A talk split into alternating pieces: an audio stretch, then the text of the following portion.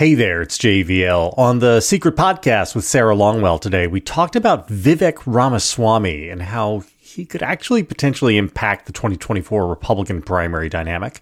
Here's the show.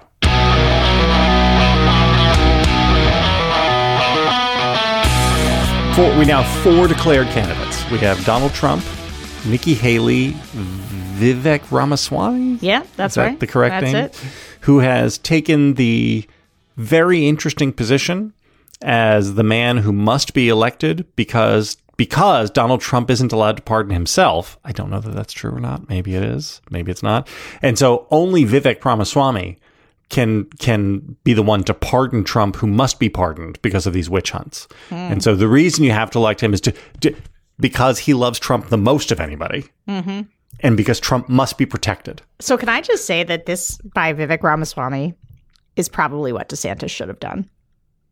Oh, 100%. Like I, I actually do, in, And in- now he can't because and now he can't. No. I, I think from the start, his like too clever by half, sidelong. oh, I don't know what it like to pay for a porn star. Was the he needed to alpha this from the jump and say like, when I'm president, I'll pardon him because this is a. He needed to be the guy. Ramaswamy doesn't have the juice to do it, but DeSantis would have. If he had come out and been alpha and been like, this is political persecution against Trump, and when I'm president, I'm going to pardon him, that would have been the play. Yeah, because and then you do well. Then Trump is forced into reacting with the you know, will you accept his pardon, right? And and Trump is I don't have to say yes. That is absolutely the alpha dog move. Um, so Asa, I guess, is going to run in the Liz Cheney lane. Let's No. not. Let's be nicer to Liz than that. Liz. Liz is owed. I'm sorry, Liz- I didn't mean to offend the fan club president. Uh, tell me, I thought Asa Hutchinson did exactly what we all sort of hope for from Republicans uh, on the indictment thing, and I think he's already isn't he already on the record about not supporting Trump if Trump's Yeah, the nominee? Sure. I like Asa Hutchinson. Think he's a good guy. Uh, but also, like, you don't get to Johnny come lately Liz Cheney's lane. Uh, Okay. she, she she she earned that that that nine percent of anti-Trump Republic of deeply anti-Trump Republicans who would go for her.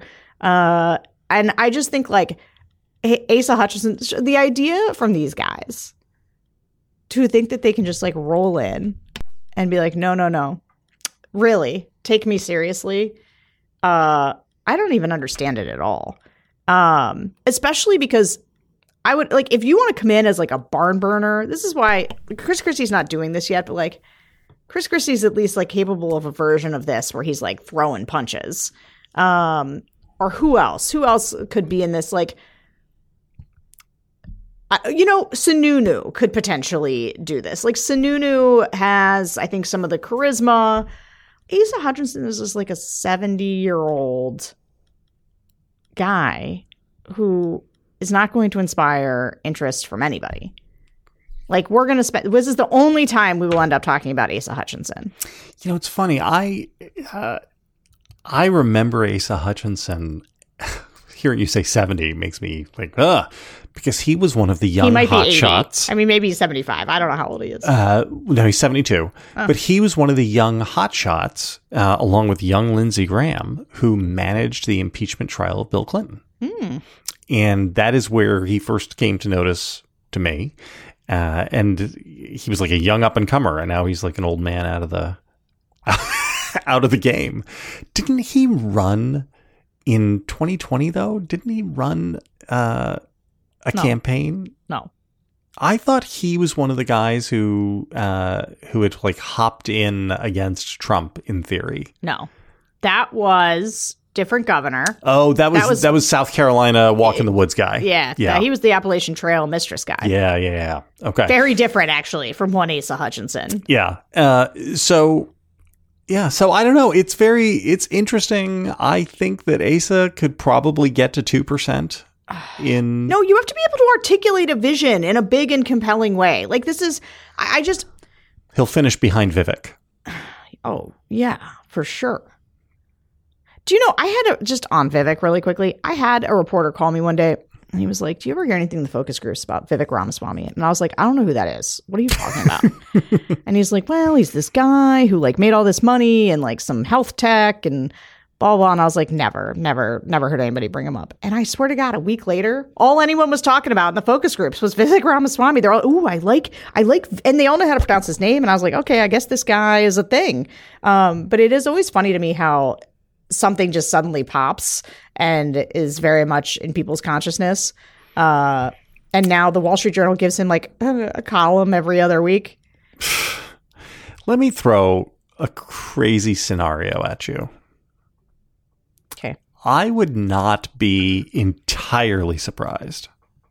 I'd be like, this is this is like a ten percent outcome. There's a ten percent scenario in which this is the field.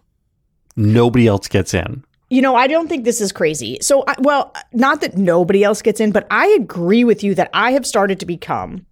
Well, I think DeSantis does get in. I think um, that's the most like. I, I, I think 100%. I think DeSantis, DeSantis- and or Youngkin are the most likely people to get in. That is more likely than not.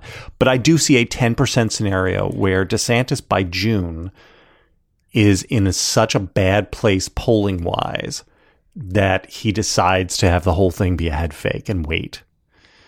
And that something happens with Youngkin where he decides that he can't do it without getting himself destroyed politically. Because even though the donors really want him to run, he decides that running means that Trump is going to destroy him. And that this is the field. And then we get to New Hampshire and Ramaswamy finishes second.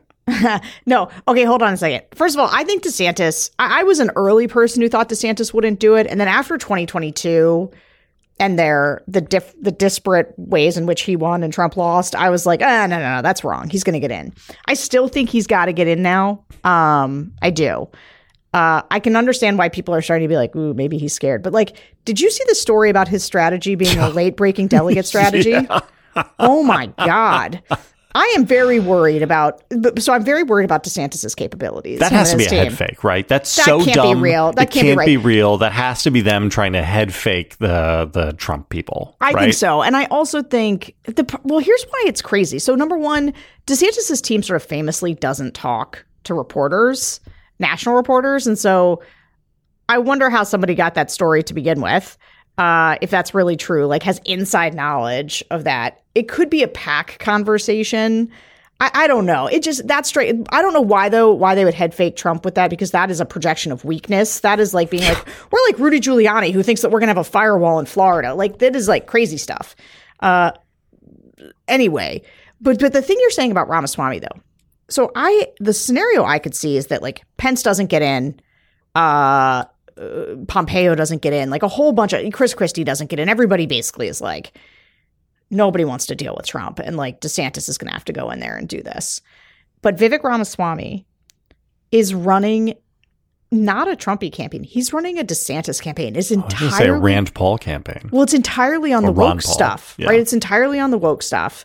And what I can see is that Vivek Ramaswamy becomes one of these people who's pulling, he's the newcomer to the race, and he's pulling 10% from DeSantis. Yeah, hundred percent. That he becomes a big primary spoiler candidate. Hundred percent. And the Trump is nice to him, right? Uh-huh. Trump never attacks him. And he he is sucking up sort of Ron Paulish type voters. And uh, I, I see that hundred percent. And here's the other thing. With each person who passes on the race, I think it makes it more likely for the next person to pass, right? Because there becomes this, uh, you know, in polling, they they what is it called, clustering, right? Where pollsters look, oh, I have an outlier result, I, I have to shave it to get it closer towards that what everybody else is getting because mine must be wrong.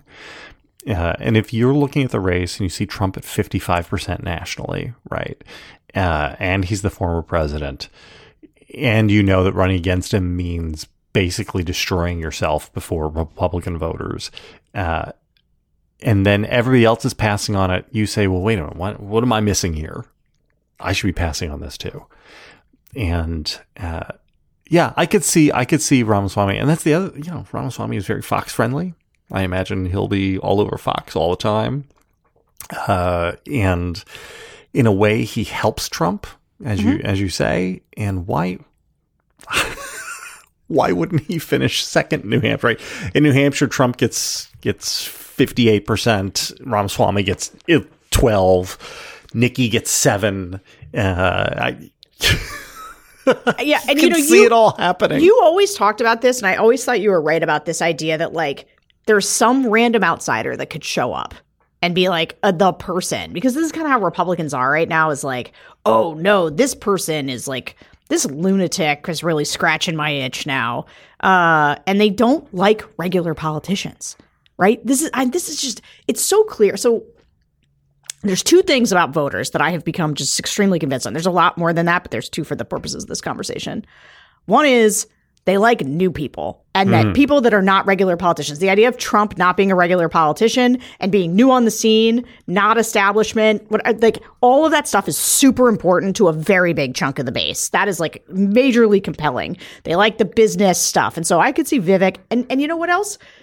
They like uh they like the idea that they're going to go for an ethnic minority. We talk about this a lot, like the mm-hmm. the the the ability to be like, I'm not racist. No, I like this. This is okay. So that's one thing.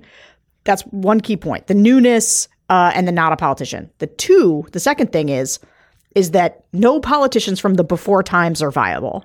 Only politicians from the after times. There's there's 2015 BT, and if your uh if your pro, whatever profile was forged in 2015 BT, that's Nikki Haley, that's Mike Pence. Like we don't want you. You are from the before times. We're never going back there.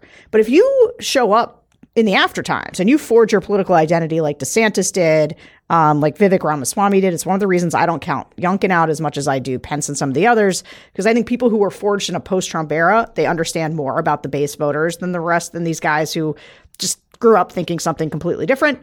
Um, but also just voters got to know them in their current frame of mind. And they don't look at them and say, no, you're an establishment politician from before and I don't trust you. Because that's how Trump's going to try to get DeSantis. He's going to get him by showing DeSantis with pictures of George H.W. Bush and no, you can't trust this guy. And that is going to work. You, I forget where you made that point, but I heard you somewhere on some show uh, making that point, and I I was just like, yes, yes, this is exactly right. She's got her finger exactly in the right spot on this. Um, so yeah, and here's here's while while we're just doing our our Ramaswamy se- section here, Which we didn't know we were going to talk about. if he pops like if all of a sudden let's let's pretend we are we are you know midway through this this process and all of a sudden people are looking at him and he has a tiny bit of momentum i also think that drives some country club wall street journal type republicans who don't want trump back to trump because they look at ramaswamy and say this guy's an absolute loon Trump has been president. We survived it. We we just got to make sure that Trump winds up as the nominee again, right? And could you see it? They'll talk themselves into, well, at least compared to Ramaswamy, Trump is better. So, you know what's interesting? This idea of Trump being a known quantity is, I think, a real one.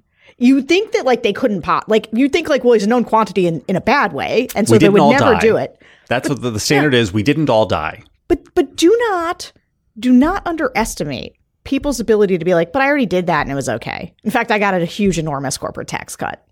Like he was annoying, but like he was good for us. There were some mean tweets. Yeah.